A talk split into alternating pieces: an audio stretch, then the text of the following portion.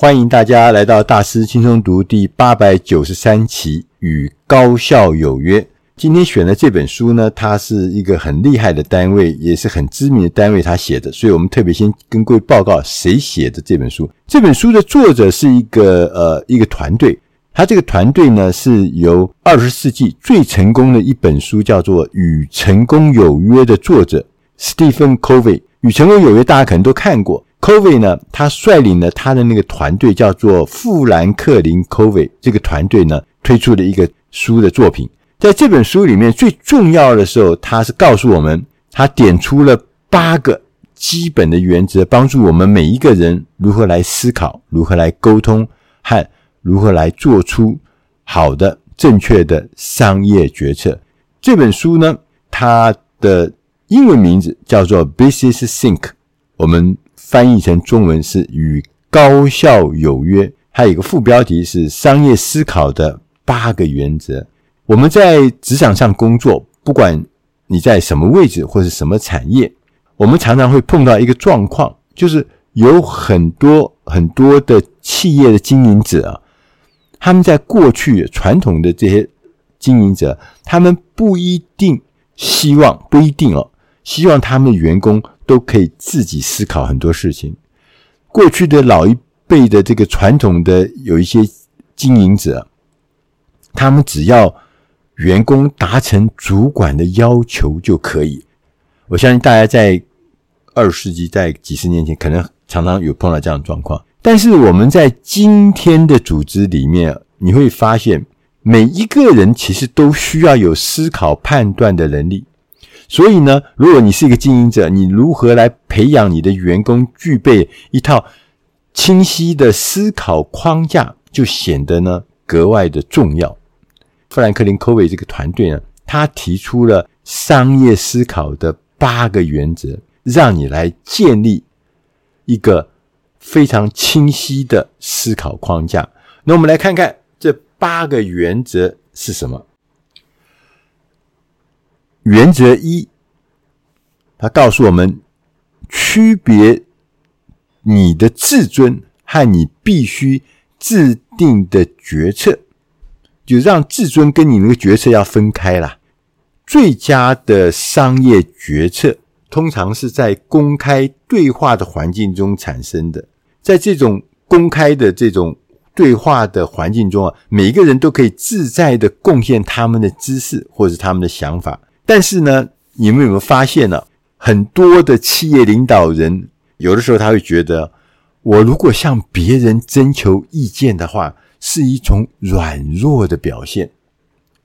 所以呢，他随时随地呢都想要展示他自己的本事。哇，讲到这边，有我觉得自己好像有这样的状况的感觉。同时呢，员工因为需要寻求主管的批准。所以呢，他们就会只提出主管会接受的想法，而不是主动提出他们员工会觉得更好的方法。对，大家都会迎奉，大家都要符合主管的口味。其实呢，这些状态呢，都是源自于自尊，结果啊，会造成一系列的麻烦。譬如像夸大资讯啊，我们要使。这件事情，我的意见呢会超出原本的重要性，把它讲得很大很严重，对。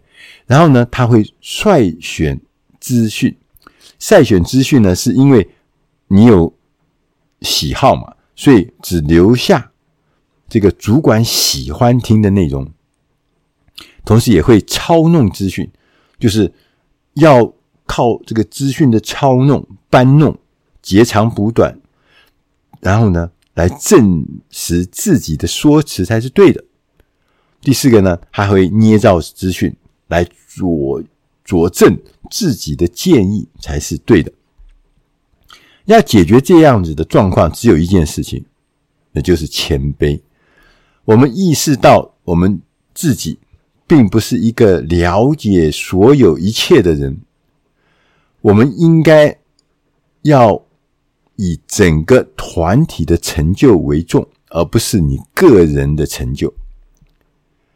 所以说到谦卑呢，第一个就是要避免简单的非黑即白啊是非题的这种思考方式。我们承认呢，我们有很多很多的选择，我们也承认有很多很多的可能性是值得我们去认真考虑的。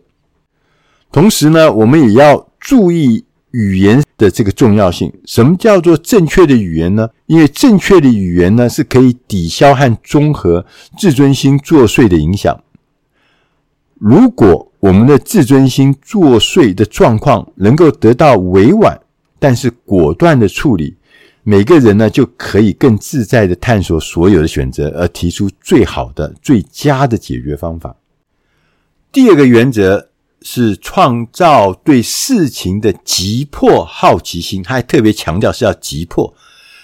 作者呢在书中说到，他说：“我们真正唯一拥有的工厂资产，资产是我们的想象力，而好奇心是想象力背后的驱动力。”大家有没有发现？在每一个领域的杰出人士都有无限的好奇心，他们对于学习各种事物的运作方法很感到兴趣，他们提出问题，探索任何的可能性，同时考虑各种各样的结果。他们深入研究以前被疏忽的或是被忽视的选项，因此呢，为原创性和突破性思考奠下了基础。组织呢，也可以采取一些具体的行动来鼓励我们大家每一个人来增强好奇心，鼓励知识的多样性，在可能可行的状态之下，尽可能我们要打破常规，要鼓励员工思考新的想法。我们甚至呢，在组织里面，在单位里面呢，我们任命一个职位叫做好奇长。啊，比如什么执行长啊、营运长，现在有个叫好奇长，来帮助我们组织呢发展对好奇心的认识。所以，如果你是好奇宝宝，现在正是大展身手的时刻。第三个原则是专注根本的商业问题，而不是专注在解决方案而已啊。每个人我们都很喜欢来谈论解决方案。但是你要知道，任何的解决方案呢，我们都必须是创造价值或是解决真正的问题，这才有意义。讲到这一点呢，我觉得这个作者就是 Stephen Covey 这个团队真的是很强。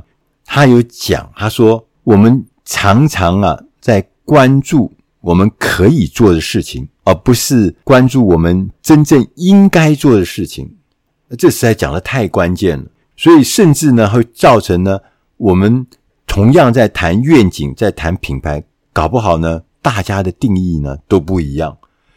所以谈到解决方案的时候，我们也会遇到同样的状况。譬如说，开会的时候，有人就说：“哎，我们现在因为竞争很激烈，我们要打败我们竞争对手，脱颖而出。”最好的方法就是开发一个完善的电子商务 e-commerce 的网站。你这样听起来觉得，诶，好像是一个非常好的主意，因为开一个电子商务网站，好像看起来是我们数位转型迈向数位时代重要的一个步骤嘛。而且很多人在这样做，在开始讨论创建网站的具体细节之前，作者特别强调。我们需要厘清一些想法。我们希望透过新的这个网站是解决哪些关键的商业问题。我们也要去建立如何实际衡量这个举措，怎么样才算是成功？怎么样才是我们达到目标的客观的一些指标？那这些事情呢，都是要在我们采取行动之前要想清楚、说明白的。当当我们确认衡量成功的标准，我们同时也证实了过去我们遭遇的公司经营上面的问题是什么时候，我们不但可以提高解决方案的成功机会，也可以避免投入糟糕的解决方案。所以，任何的方案绝对不是时髦的或是流行，而是要真正能够解决我们的关键问题的。第四个原则是告诉我们，我们必须收集问题的主观事证跟客观事证。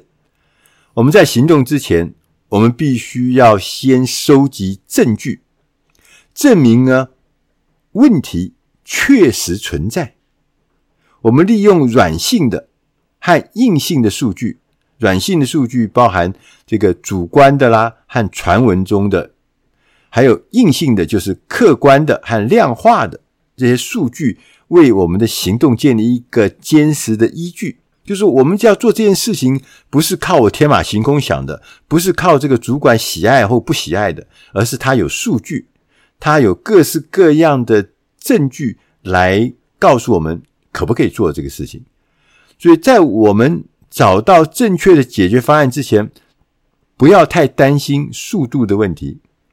如果你能约束自己，不要冲动，不要冒进，我们只有在硬软证据啊都表明这是一个明智之举的时候，我们才向前迈进。这样，我们才有可能会做得更好。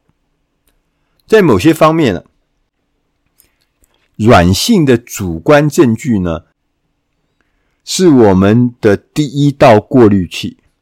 如果我们提议的解决方案不能够通过这第一道的过滤器，也就是说，我们主观的认为，或者我们听到的一些传闻都没有办法搞定的话，那我们其实是不必要再去往下去挖掘什么硬性的客观证据，就是这个事情你就不要去搞了。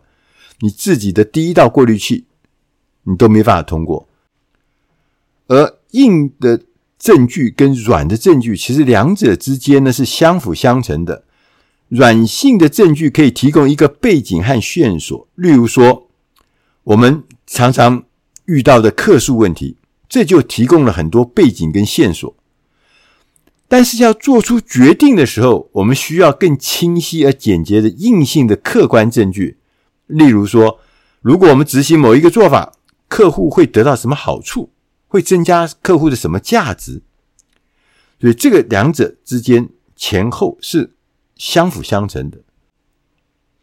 只要我们能够把建议的解决方案跟可以衡量的项目把它联系起来，我们就能够得到呢硬性的客观证据。一旦有了这些数字之后呢，我们陈述，我们向人家说明的时候，我们就会从有趣啊、好玩、有趣的这样的变成真正有说服力。第五个原则是我们要估算一件事情有值得解决的影响力吗？仅仅因为我们可以做某一件事情，但这并不表示。我们应该做这件事情。在商业中啊，一切都是要根据它的成本效益来评判。因此，我们在推进任何的机会之前，要停下来，要估算一下投资是什么，预计的回报会是什么。我们如果要估算一件事情的影响力的话，我们就要回答几个关键的问题。第一个，这件事情要如何来评量？第二个，它目前是在什么状态？第三，如果实施我们提出的解决方案，它将会变成什么状态？第四，潜在的总体的收益是多少？第五，你期待在多久的时间范围内能够实现这项收益？我们可以呢，列出最佳。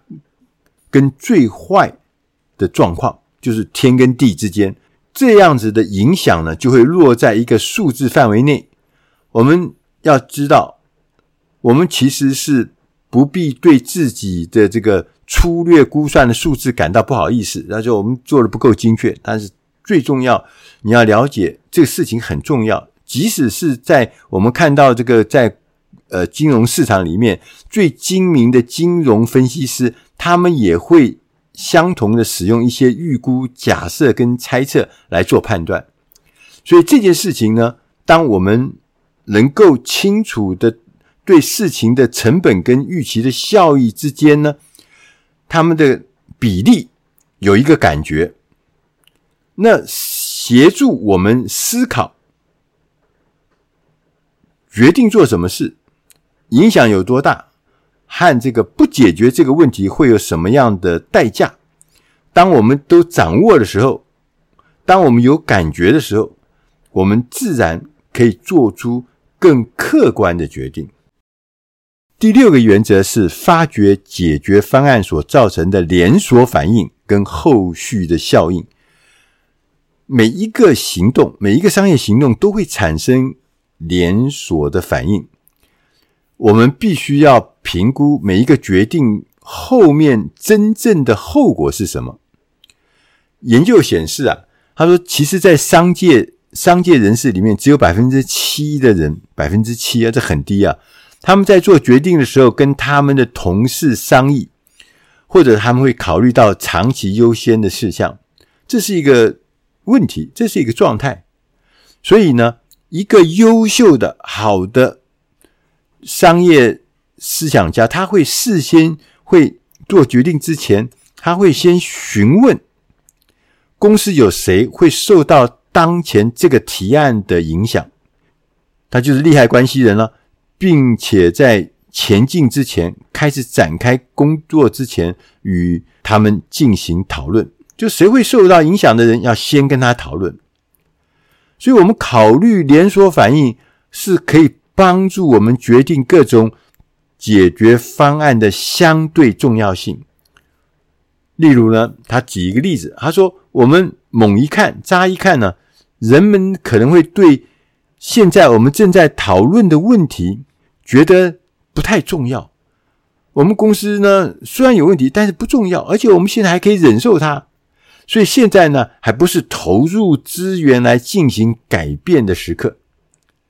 但是，当我们如果能够考虑到长期效应或者后续的效应的时候，你就会发现，也许这件事情现在是小事，将来未来的影响范围其实很大。所以呢，我们如果能够从更好的角度思考的话，可能有机会我们会。帮助公司获得他真正需要的解决方案，这也就是我们常讲的什么？呃，要从现况要想明天，甚至想到后天，因为他很多事情现在看起来是小小的，也许他因为环境或是未来种种因素，他到明天会变成大患，后天会变成灭顶之灾。所以很多的事情你必须要知道。它的连锁反应跟它的后续的效应。第七个原则是：为什么过去没有人解决这个问题？在我们投入行动之前，要暂停的问一下：如果哈，这是一个真正伟大的想法，那为什么过去是什么事情阻止了公司来做这件伟大的事情呢？其实这可能问了一下，就可以帮助我们节省大量的精力跟宝贵的资源，因为我们在商业思考的精髓是在我们要处理的是现实的情况，而不是我们期待事情发展的方法。这个我们常常会犯错，比如说我们去开创一个新的事业，或开创一个新的服务，我们都是期待它，哇，未来一定与美好又远大。但是呢，其实这个事情的发展不会跟我们期待的会完全一致。所以，当我们在组织中，人们会有一些人啊，有些同事会发出暗示，他对这个提案呢感到不舒服，但是呢，他又不愿意直接跳出来。表达他们的质疑，这就好像什么？就是好像这个十字路口的红绿灯亮了一个黄灯，我们要特别要留意这个黄灯的讯号。我们千万不要等到红灯出现的时候才来急踩刹车。通常红灯出现的时候，都是事情变严重、变麻烦，甚至会带来灾难。所以，我们特别在做一些不同的事情，跟我们过去认知不一样的事情的时候，我们要努力了解过去是否有类似的尝试。如果我们曾经有过，我们也曾经尝试过，那你就要问：这次跟过去那一次有什么不一样？如果没有什么不一样，你为什么会期待会有不一样的结果呢？所以，及早发现黄灯，并且我们要尽最大的努力去解决这个黄灯，消除每一个障碍，一个成功的机会就会增加。相反的，如果我们无法解决这个黄灯带来的障碍，我们要及早的节省宝贵的时间跟金钱。第八个原则是检视，我们是在解决病因，而不是解决表征。这就好像说，我们突然开始咳嗽了，我们突然发烧了，你要找出这个咳嗽跟发烧背后的病因，而不只是说我们只解决啊、我咳嗽，所以我就吃一点止咳药；我发烧了，我就吃一点退烧药。但是我真正的病因我没有找到，也没有去解决那个病因，所以我们在提出或是投入解决方案的行动之前，我们先要花一点时间来问问为什么这个问题会出现。只有这样子，我们才能够理性的分析我们提出的解决方案是针对问题的病因，还是只是针对表征。我们可以透过一系列的方法，一层一层的做下去。第一个，我们可以列出关键潜在的问题清单。第二个，对于每一个问题，我们要列出具体问题的所有的原因。同时，我们第三层呢，我们就要针对清单上的每个原因，再列出该特定原因的潜在原因。继续下去，我们一直要。找到我们所有出现的问题背后的真正原因，一层一层的剥下去，一层一层的找下去。通常啊，关键的病因都会在下推第三层、第五层到第五层之间。如果我们坚持下去，一定会找到真正导致问题的原因。当我们能够知道真正的原因，我们就可以确定我们的这个解决方案是不是能够。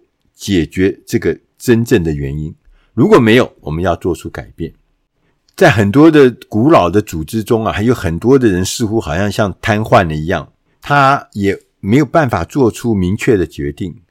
他甚至做任何的事情呢，都要获得很多人的批准，所以呢，他是动弹不得。所以从实际的状况之下，尤其是在我们现在这个变动快速的商业环境中。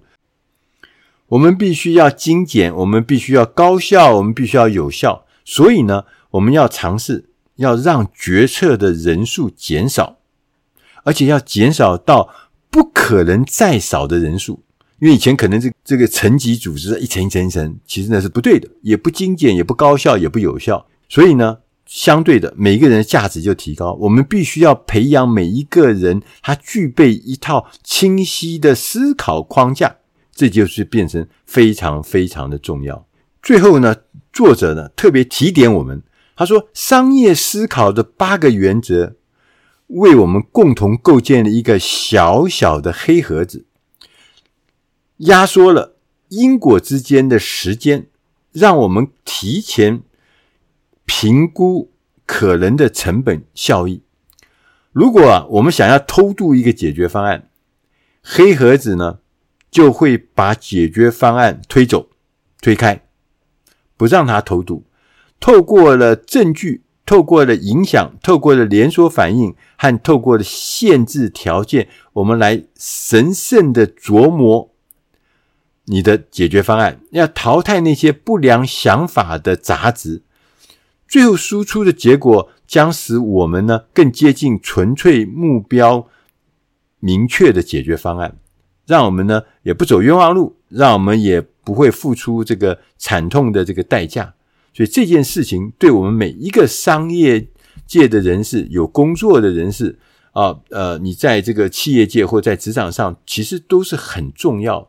因为高效在这个世世代里面是一个重要的价值。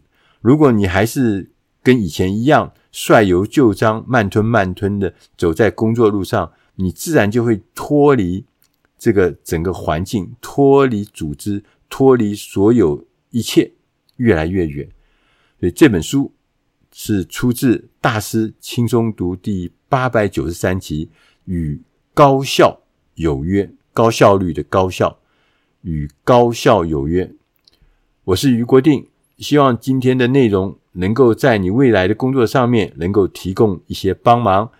我们也欢迎大家，如果你读完听完，请大家上大师轻松读的官网，上面有很多更多的文字，有更多的讯息，可以让你更完整的看到所有的内容。我们也希望。你有意见，随时回馈给我们。谢谢大家的收听，我们下集再会。